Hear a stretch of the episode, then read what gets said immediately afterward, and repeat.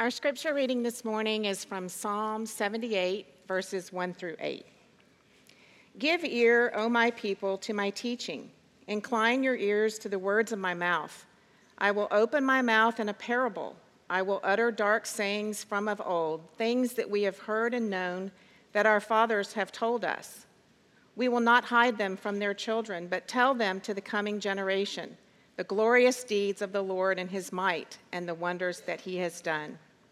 He established a testimony in Jacob and appointed a law in Israel, which he commanded our fathers to teach to their children, that the next generation might know them, the children yet unborn, and arise and tell them to their children, so that they should set their hope in God and not forget the works of God, but keep his commandments, and that they should not be like their fathers, a stubborn and rebellious generation, a generation whose heart was not steadfast whose spirit was not faithful to God.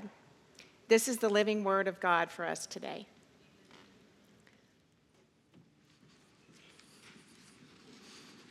Thank you, Connie and Nate.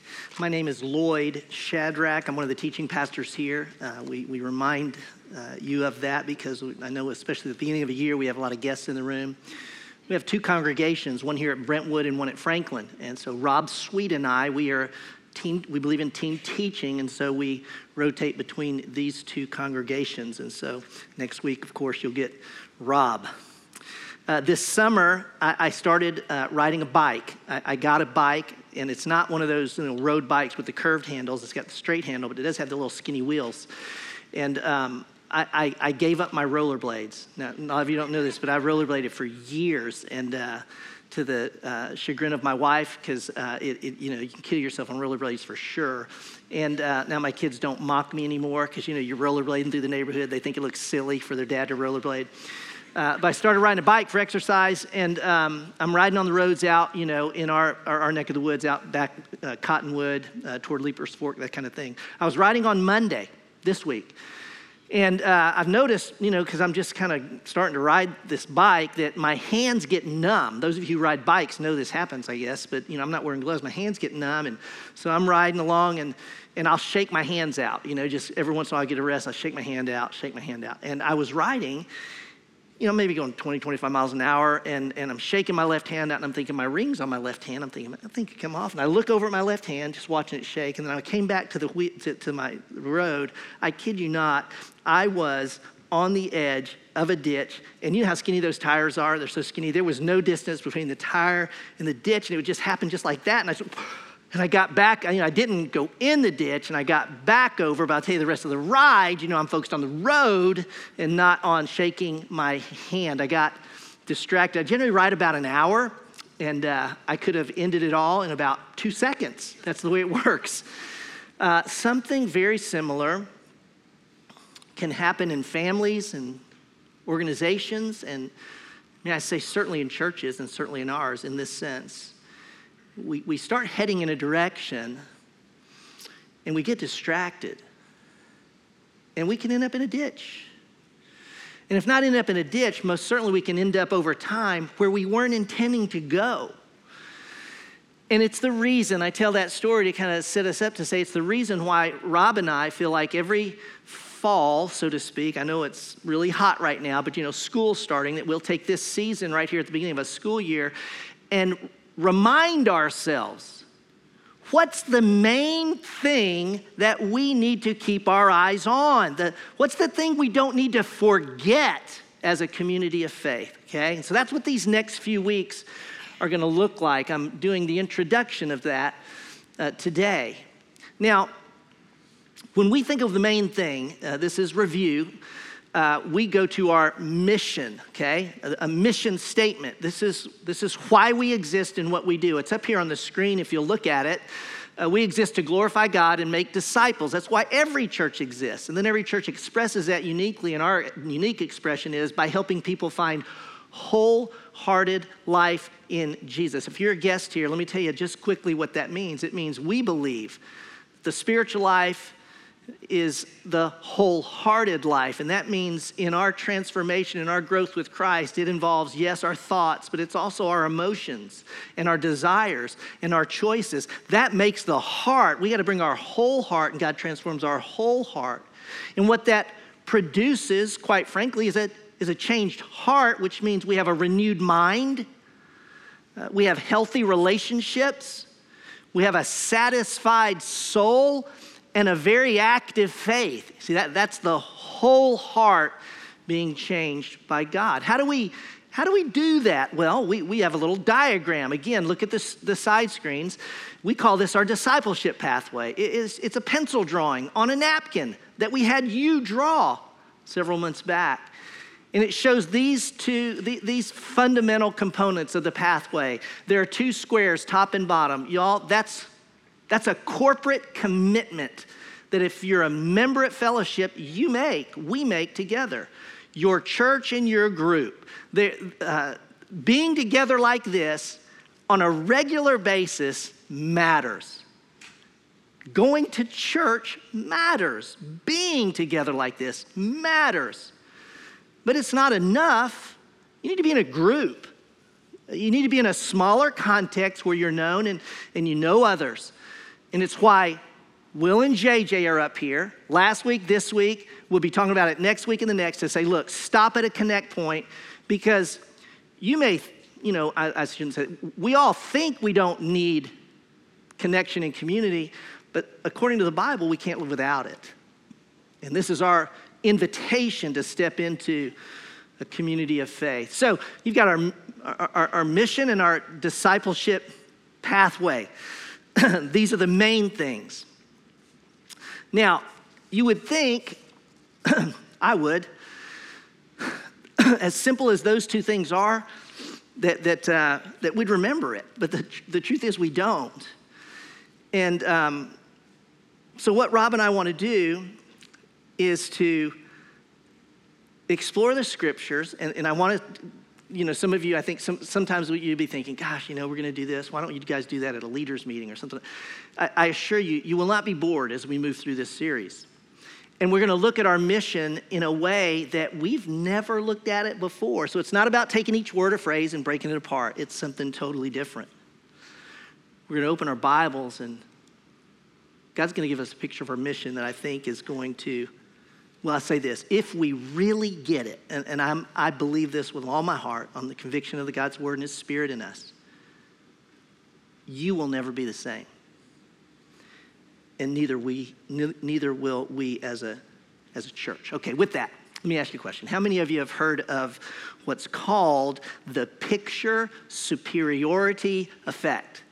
You ever heard of the picture superiority effect? You know, most people are shaking their heads. No, actually, you, you have. Let me, let me say it this way. That's kind of the scientific, you know, gobbledygook, research terms, whatever, for this.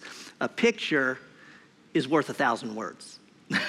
the picture superiority effect. Academic papers call it that. Research has absolutely verified this that when you see text and you read text, um, three days later, you will recall 10% of it. When you see a picture, an image, a, a symbol, if you will, three days later, you're going to recall 65% of it. I mean, you're talking almost 600% more. In other words, if you want to remember something, don't write it down. What? Draw a picture, and, and you will remember that. I want you to think with me a moment, you know, from a, from a biblical worldview. Because when they do the research, basically what they say is that, that we have evolved and developed that evolutionary trait for, for a purpose, kind of moves us to the top of the food chain. Now, what we believe is that God created us with the picture superiority effect hardwired into human beings made in his image. And therefore, just track with me here, would it not make sense that if God wants us to remember something, okay, that He would give us a picture? That, that just seems to make reasonable sense. That if God wired us to remember by way of an image, that He would, he would take whatever is most important for us to remember and He would give it to us in a picture. I think the most important thing that God could give us to remember is it's going to be something around his character, right? This is the character of God. It's going to be something around his purposes, his plans. If I could use this term, I think he would say, I want you to see my heart. Don't ever forget the heart of God. Now, if you found yourself on Family Feud and the question popped up, name the image, the symbol, the picture that when seen most reminds you of Christianity. You see it and you go, that's about Christianity. What would the image or the symbol be? Say it out loud. The cross, yes, and, and, and rightly so, the centrality of the cross. But here's something I want you to think about. If we open the Bible and we start in Genesis and we go to Revelation and we pay attention and say, what picture does God give us that He does not want us to forget? What picture, okay, of, we could say it this way, of His heart, Himself, His character, His plans and purposes? What, is, what picture does He give us that, that we're not to forget? Would it be the cross? What Rob and I want to suggest, and I'm going to give the introduction in a moment, is that when we look at the Bible, y'all, it's not the cross that God says, don't forget this picture. It's going to be fun as we move through this. I'm going to give a survey today. We're going to dive deeper over the next four weeks. Uh, I'm going to start uh, in this way. Psalm 78. We've been in the Psalms for the summer, but I'm going to launch out of Psalm 78 to a Bible survey. So if you have your Bibles, turn to Psalm 78 now. Uh, I'll spend a few moments on it, uh, giving some context, and, and, there's something buried within the, the psalm itself that's going to send us on an exploration of other texts that, send, that gives us this picture God gives. Psalm 78, if you turn there in your Bibles. Uh, Connie read it a moment ago. Uh, it, it's it, the first part of it is it sets up what he's going to cover next. I want you to read it with me. Just follow along in your Bibles as I'm reading. This is God's word to us today. The psalmist says this Give ear, O my people, to my teaching. Incline your ears to the words of my mouth. I will open my mouth in a parable. This is in a, I'm going to teach you something in a lesson.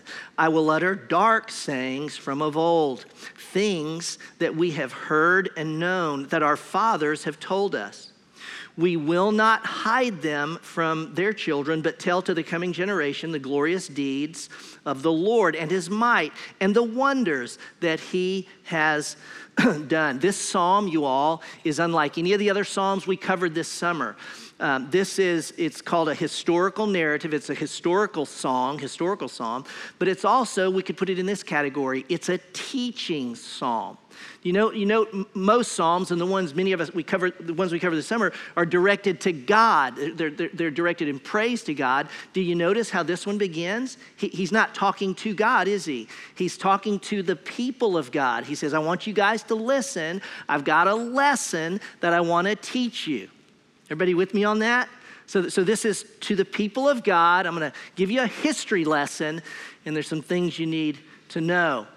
the purpose, again, he states super clear right here on the front end. Look at verse 5. He says, God, he established a testimony in Jacob, excuse me, and appointed a law in Israel, which he commanded our fathers to teach to their children, that the next generation might know them, the children yet unborn and arise and tell them to their children.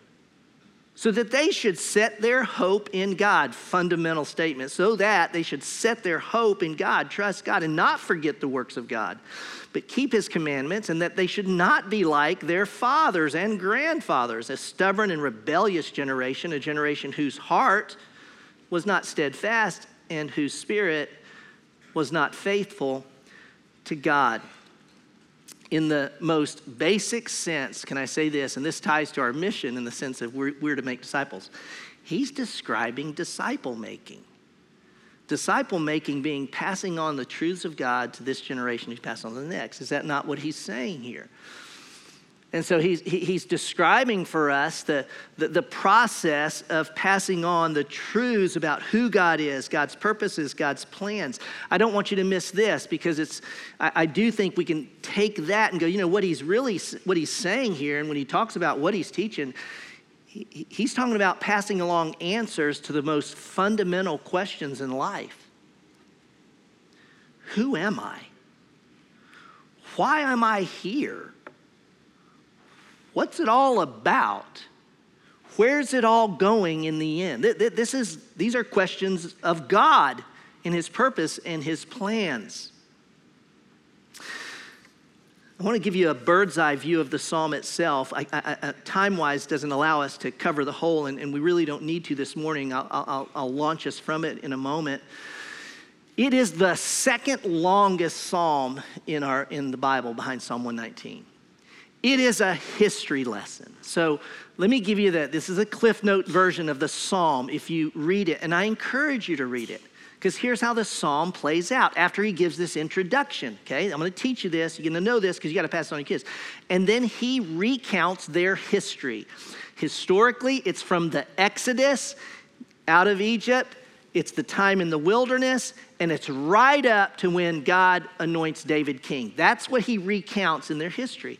And here's how the psalm goes, okay? Without, we're not going to read the whole. He goes like this He says, God did wonders to deliver you from bondage in Egypt. You were in the desert, no water, and God made water come out of a rock. And then he says, and this is how you responded. And then he says, You're in the wilderness and had uh, uh, no provisions, and God made provision for you all through the wilderness years. And this is how you responded. And he says, And then when you got to the promised land, there were enemies greater than you, and God wiped them out on your behalf. and then he gave you vineyards you didn't even plant and this is how you responded. That's how the psalm goes. It recounts this, these unbelievable acts of God on their behalf and their response. If I could summarize the whole psalm and kind of how the record goes, and the record goes, and the record goes, it goes like this God is faithful, you're not. God is faithful, you're not. God is faithful, you're not. That, that's the way the song goes. And then it, it ends again with it ends on God's faithfulness on their behalf. I have us in this psalm though, because they ask a question that is the question of life. And that question leads us to the picture God does not want us to forget. I want you to look with me at verse 17. I've got one, two, three, four, five. I've got six places where basically the text says, and you were unfaithful, and you were unfaithful. I'm not going to read those, but I want to grab one of them, and it begins in verse 17. Notice what it says. This is after God, all of God's faithfulness to them. Yet they sinned still more against him rebelling against the Most High in the desert. they tested God in their heart by demanding the food they craved. Here comes the question. They spoke against God, saying, Can God spread a table in the wilderness? This is the this is the question that needs to sit upon us. Can God spread a table in the wilderness? Let me say, first of all, that when they asked the question, they weren't starving nor dehydrated. God had provided for them. Okay, so they were provisioned by God. but they asked the question. Every time it says, and they were unfaithful, they were unfaithful in light of God's provision. And what, what I want us to think about is not what they did. I, I mean, we know what they did. They, they acted in unfaithfulness, they didn't trust God. Excuse me. But the question is, why? Why? I mean, some of them had mud on some of their old clothes that were from the Red Sea, probably. I mean, we're within this historically that these miracles were their fathers. They, they, they, were so close to them, and yet they didn't trust God. And I'm going, why didn't you trust Him? Well, it's, it's wrapped up in this question. It, this is their heart, okay? This is where their heart's expressed. Can God set a table in the wilderness? you notice in verse 16 or 18, it says uh, they demanded food they craved. Now, what's the, what's the food that they crave? Don't turn there. I'm going to read it, but Numbers 11 tells us, it describes what's happening right here. I've got it in the New Living Translation because I think it helps us understand it. Moses records this Then the foreign rabble who were traveling with the Israelites began to crave the good things of Egypt. And the people of Israel also began to complain. Oh, for some meat! They exclaimed. We remember the fish we used to eat for free in Egypt. We had all the cucumbers, melons, leeks, onions, and garlic we wanted. But now our appetites are gone. All we ever see is this manna and know, I go, oh my gosh, you know, don't you kind of go, what do you got? Verse 25 in the Psalm says, this manna was the bread of heaven. I, I want you to think about what they're, what they're saying, okay? And this is their heart. They're saying this. Um, look, we could have we could have the food of heaven in freedom, or we can have vegetables from Egypt in bondage. That, that's what it's, look, we can have this, this. And which one did they choose? Which one did they crave? Think about it. Y'all, they were craving vegetables in Egypt in bondage. And I want to go, what are you guys thinking, right? Oh my gosh. But I don't because I look in the mirror at myself. And I see myself in their decisions. Can God spread a table in my wilderness? See, I really believe that is the fundamental question all of us ask all day long, all through life. Watch this week, you're going to have something, you know, get you. Something's going to turn you upside down. And you're not, I'm not saying that you literally ask the question. I'm just saying this. Underneath whatever you do, you've asked the question can God spread a table in this mess of my wilderness? We ask it all the time. Why would I suggest this? I, I got a podcast from um, our son Darden sent me a podcast. It's a business podcast, and it's fascinating.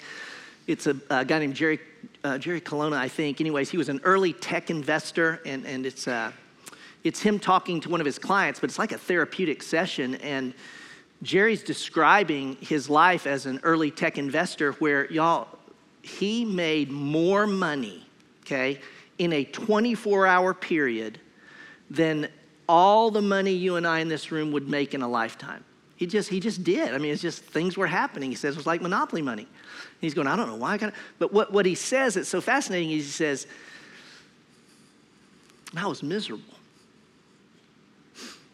I mean, he, he couldn't ask for more, but he didn't have enough, and he was miserable. And, and I really believe, we, we talk about this often, that this is the truth of the gospel that you and I go through life and we think something will satisfy that longing, that emptiness, that hurt, that ache, that something's missing. We all have that, y'all. And it's wired in us in our fallenness, and we think that will satisfy it. But the Bible tells us it won't. It won't. It, it's look whatever's going on a, a new spouse isn't going to do it a, a, a spouse a, girlfriend a boyfriend a, different relationship a new job a new home notoriety power respect beach house uh, security it, it won't do it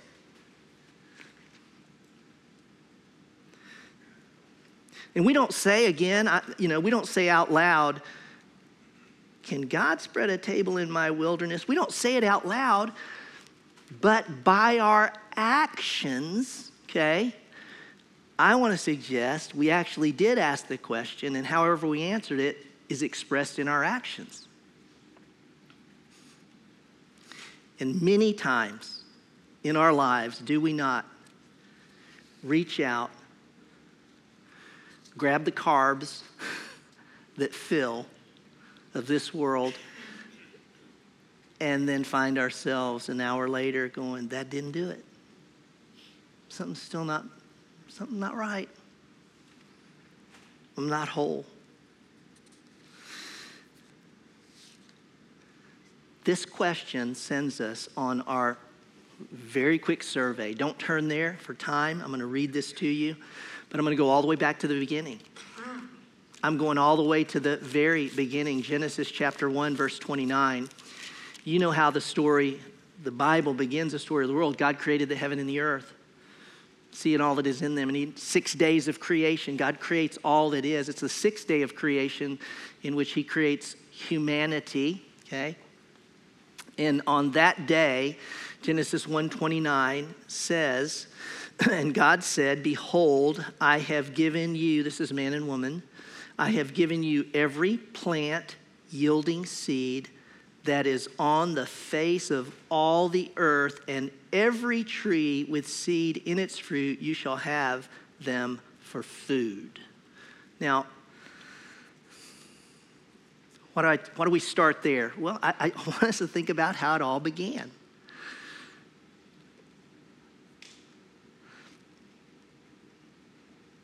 God began by providing Adam and Eve, and he goes on to say even the animals themselves, with all the food they needed.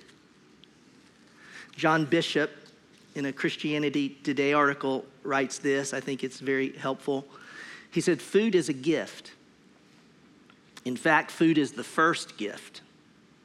In one entirely accurate sense, all things from God's good hands are gifts. But I think food is somehow unique. Open a Bible to Genesis 1 and look at what God does in the creation story. More specifically, look at the verbs. God creates, hovers, says, names, separates, makes, blesses, sees, and declares it good. But it isn't until the end of, chap- of the chapter, verse 29, that he gives. That he gives. And what does he give? Food. When properly understood as a gift, it becomes clear that food is a tangible expression of God's love for us. As theologian Norman Wirzba has put it, food is, quote, God's love made edible. I'm going to move us through a survey, but I want to start in Genesis. And I don't think it inappropriate to say, using a sanctified imagination and I think a fidelity to the word, that in the garden, God spread a table. Now, not literally, you know what I'm saying, but metaphorically, wouldn't you say that? that because look what happened, look what he did in the garden. He spread a table. This is all you need for life. Here's a meal, every meal you need. He spread a table in the garden. Fast forward, King David. When David wanted to express and, and put into words, his own words, his gratitude for God's provision. And th- this is like for God's great blessings, the, just the abundant, he was overwhelmed with God's great abundant provision. And when he felt that, he wrote a song, and it's the most familiar psalm in the Bible, Psalm 23. I do want you to turn there. Go to Psalm 23. I'm going to remind you, and most are familiar with it Psalm 23. If uh, if you took Psalm 78, okay, which is a corporate description of God's faithfulness, and you said, I wonder what, if one individual wrote a song about God's faithfulness and provision and bounty, uh, what would that be? That'd be Psalm 23. That's what Psalm 23 is. I, I, I want to say it this way, and I think it's true. David is describing a satisfied soul. David is describing wholehearted life in Je- wholehearted life in Jesus and God. That's what he's describing. You'll remember what he says, verse 1 The Lord is my shepherd. I shall not want. He makes me lie down in green pastures. He leads me beside still waters. He restores my soul. He leads me in paths of righteousness for his name's sake. Even though I walk through the valley of the shadow of death, I will fear no evil, for you are with me. Your rod and your staff, they comfort me. Don't miss that David does not deny or ignore our greatest enemy death. Death. He doesn't avoid it. But what he says is, because I'm in relationship with you, God, because I'm in relationship with you, death is a mere shadow. I want you to think about that. Uh, you didn't get here this morning without having 150 shadows hit you. I'm looking at you right now, and each one of you have a shadow on you, but you don't even know it. Why? Because it doesn't matter, because it's, it's nothing. And David says, boy, in relationship with God, death, shadow. And then David expresses this picture of the character and goodness of God. And he says, verse 5 You prepare a table before me in the presence of my enemies. Can I paraphrase that? You, God, spread a table in my wilderness. Wow. David doesn't here, he does in other places, but he doesn't here ask the question, can you? He simply states the reality. You spread a table in the presence of my enemies. One last passage, go to the right again, and you're going to go to Isaiah. You're going to Isaiah chapter 25. Isaiah chapter 25. Isaiah is a prophet to the southern kingdom of Judah. Israel, the northern kingdom, is gone. Unfaithfulness, they're gone, wiped off at 722. It's going to be about 600 BC that Judah, the southern kingdom, is going to be taken into captivity. So Isaiah is prophesying, preaching to Judah, the southern kingdom. And when you think of Isaiah, you know, we think of those wonderful passages about Christ, Prince of Peace, all that. This is Isaiah. That's the prophet that does this. But they are in a time that is no good. They are going to be swallowed up, taken into captivity. Assyrians are all around them, constantly attacking them. And they, the, the people of Israel, in Jerusalem in particular, the center, representative of the whole of Judah, they, they need to know, that they need a word of hope. You know, like it's just rough, it's terrible. And so they need a word of hope that their unfaithfulness is not going to negate God's promise to them. They, they're in a bad place and it's due to their unfaithfulness. And they need to be reminded that God's faithfulness is never in question and that, yes, they, they have been re- rebellious, but in the end, can I say it this way? It's gonna be okay. Why? Because God determines that, God's faithfulness to them. And, and, and they need that. And I want you to notice how God describes their hope. Isaiah 25, look at verse 6.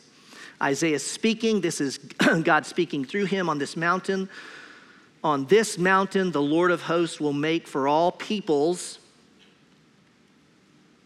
a feast of rich food, a feast of well aged wine, of rich food full of marrow, of aged wine well refined. And he will swallow up on this mountain the covering that is cast over all peoples, the veil that is spread over all nations. What is that veil? He will swallow up death. That's the veil forever and the Lord God will wipe away tears from all faces, and the reproach of his people he will take away from all the earth, for the Lord has spoken. Oh my gosh, think about this, you all. While their current situation is dire, and it goes to worse, quite frankly, their future hope is secure because of God's faithfulness.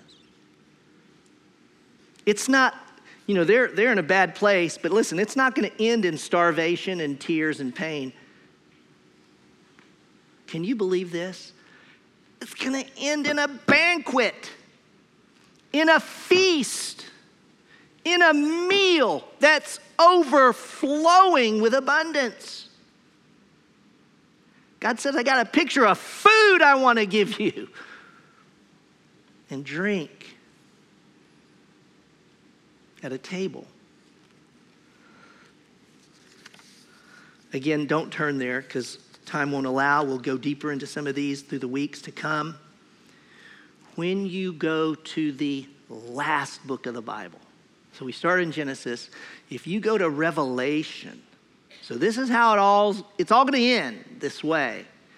Revelation 19 verse 9, John sees a vision and records it and says, And the angel said to me, Write this.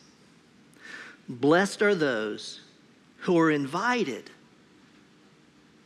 to the marriage supper of the Lamb. And he said to me, These are the true words of God. And I realize I've moved quickly but I want to suggest that when we open our, when we open our Bibles and, and we pay attention to what God is drawing, showing, presenting, know, the thing that He wants us to remember, the picture, the symbol that will hold longer than text per se, it's not the cross. And no diminishing of the cross. It's not a fish. It's not an anchor. It's a table. A table. Now, the implications of this are so profound. We've got to take a few weeks to unpack it, which we will. I want you to close your Bibles right now for a moment for, for, for the morning. And um, I'm going to invite the band to come out. We will end uh, in this way. we'll have a song sung over us, but I, I, want, I want to give you a preview. Y'all, we are um, we're going to do this through August, and then the second week in September, we are going to begin what we do, and that's book studies, and we're going to begin a verse by verse study of the book of Colossians. Now, the letter to the Colossians is the most Christocentric letter in the New Testament. What, what does that mean? It means it's the most Christ centered letter in the New Testament. It, it, it's all about Jesus, his person, his work. In that letter, Paul makes a, an incredible statement. He says this Jesus is the image of the invisible God. You, you want to know God looks like? Look, look at Jesus. So, you know, there's this sense to which I don't want to miss this. The image we're to recall is Jesus, but I want you to think in a very practical sense. We don't know what he looked like. Now, he's pointing to the character of Jesus, certainly. But if Jesus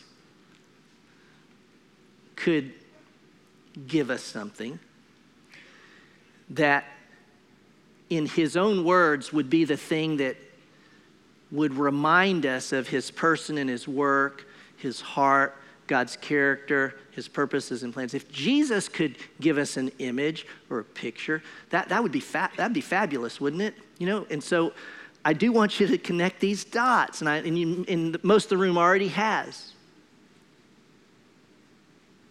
The image Jesus gives us, you all, is a table. Jesus didn't say, picture the cross, and you. Jesus didn't say, picture an anchor. He didn't say, think of a fish. He gave us a table. You understand? That's the table that was in the garden. It's the table that is our future. And He gives us a table right now that we come to.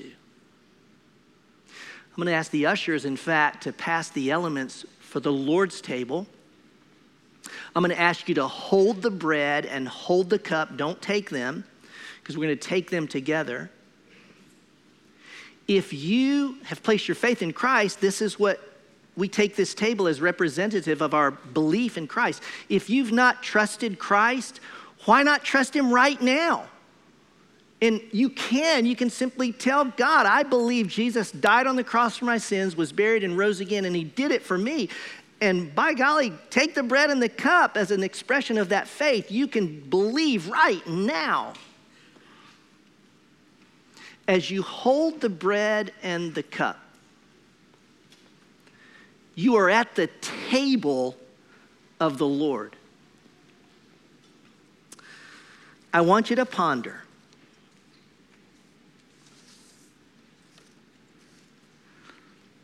You know, hold this bread and cup, and I want you to think is this enough? Because that's, that's the question, right?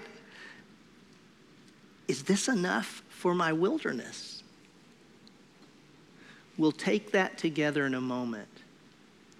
Having sat prayerfully and having listened as Lindsay and the team sing over us, a reminder of the Lord's table.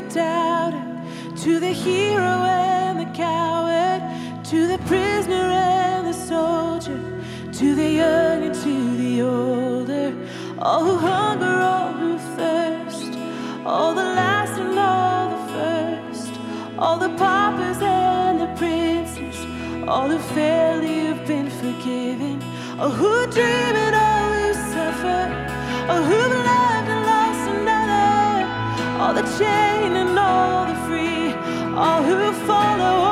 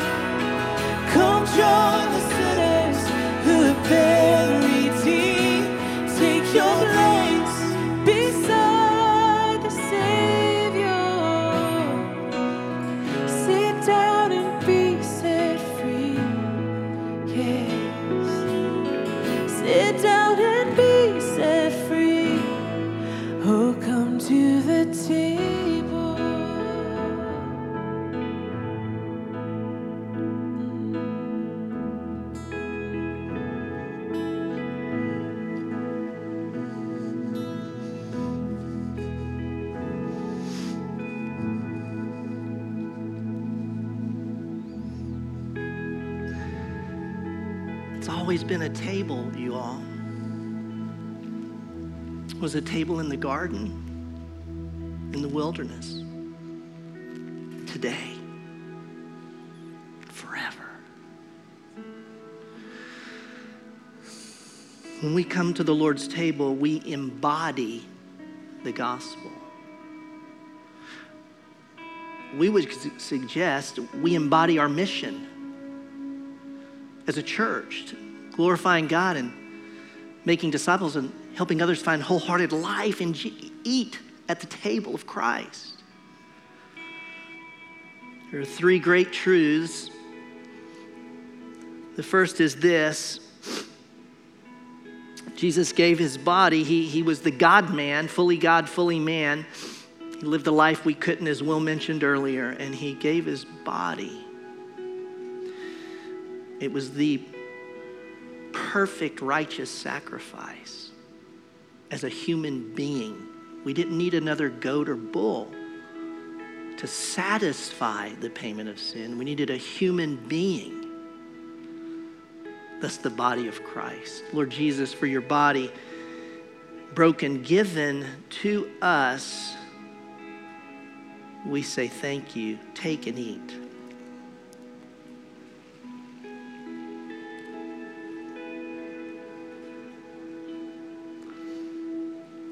Seeing the body broken, and as we eat it, the first great reality that we embody in ourselves and to the world is that we are in Christ. We are in Christ Jesus. There's a second great reality. I'd like everyone to stand, and, and we'll be dismissing in a moment. Stand. You have the cup in your hand. You see, the cup is a symbolic of his blood, his life. Life is in the blood, his life poured out for us. And therefore, in Christ, we are also with each other.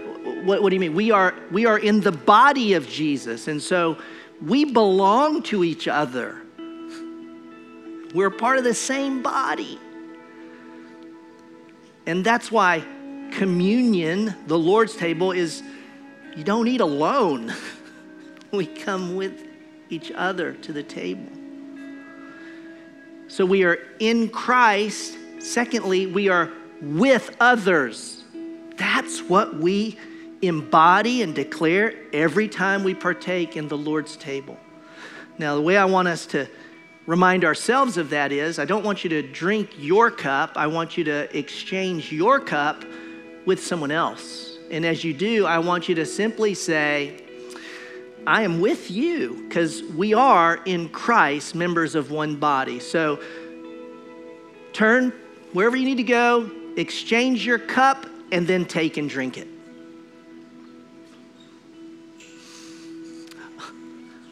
Oh.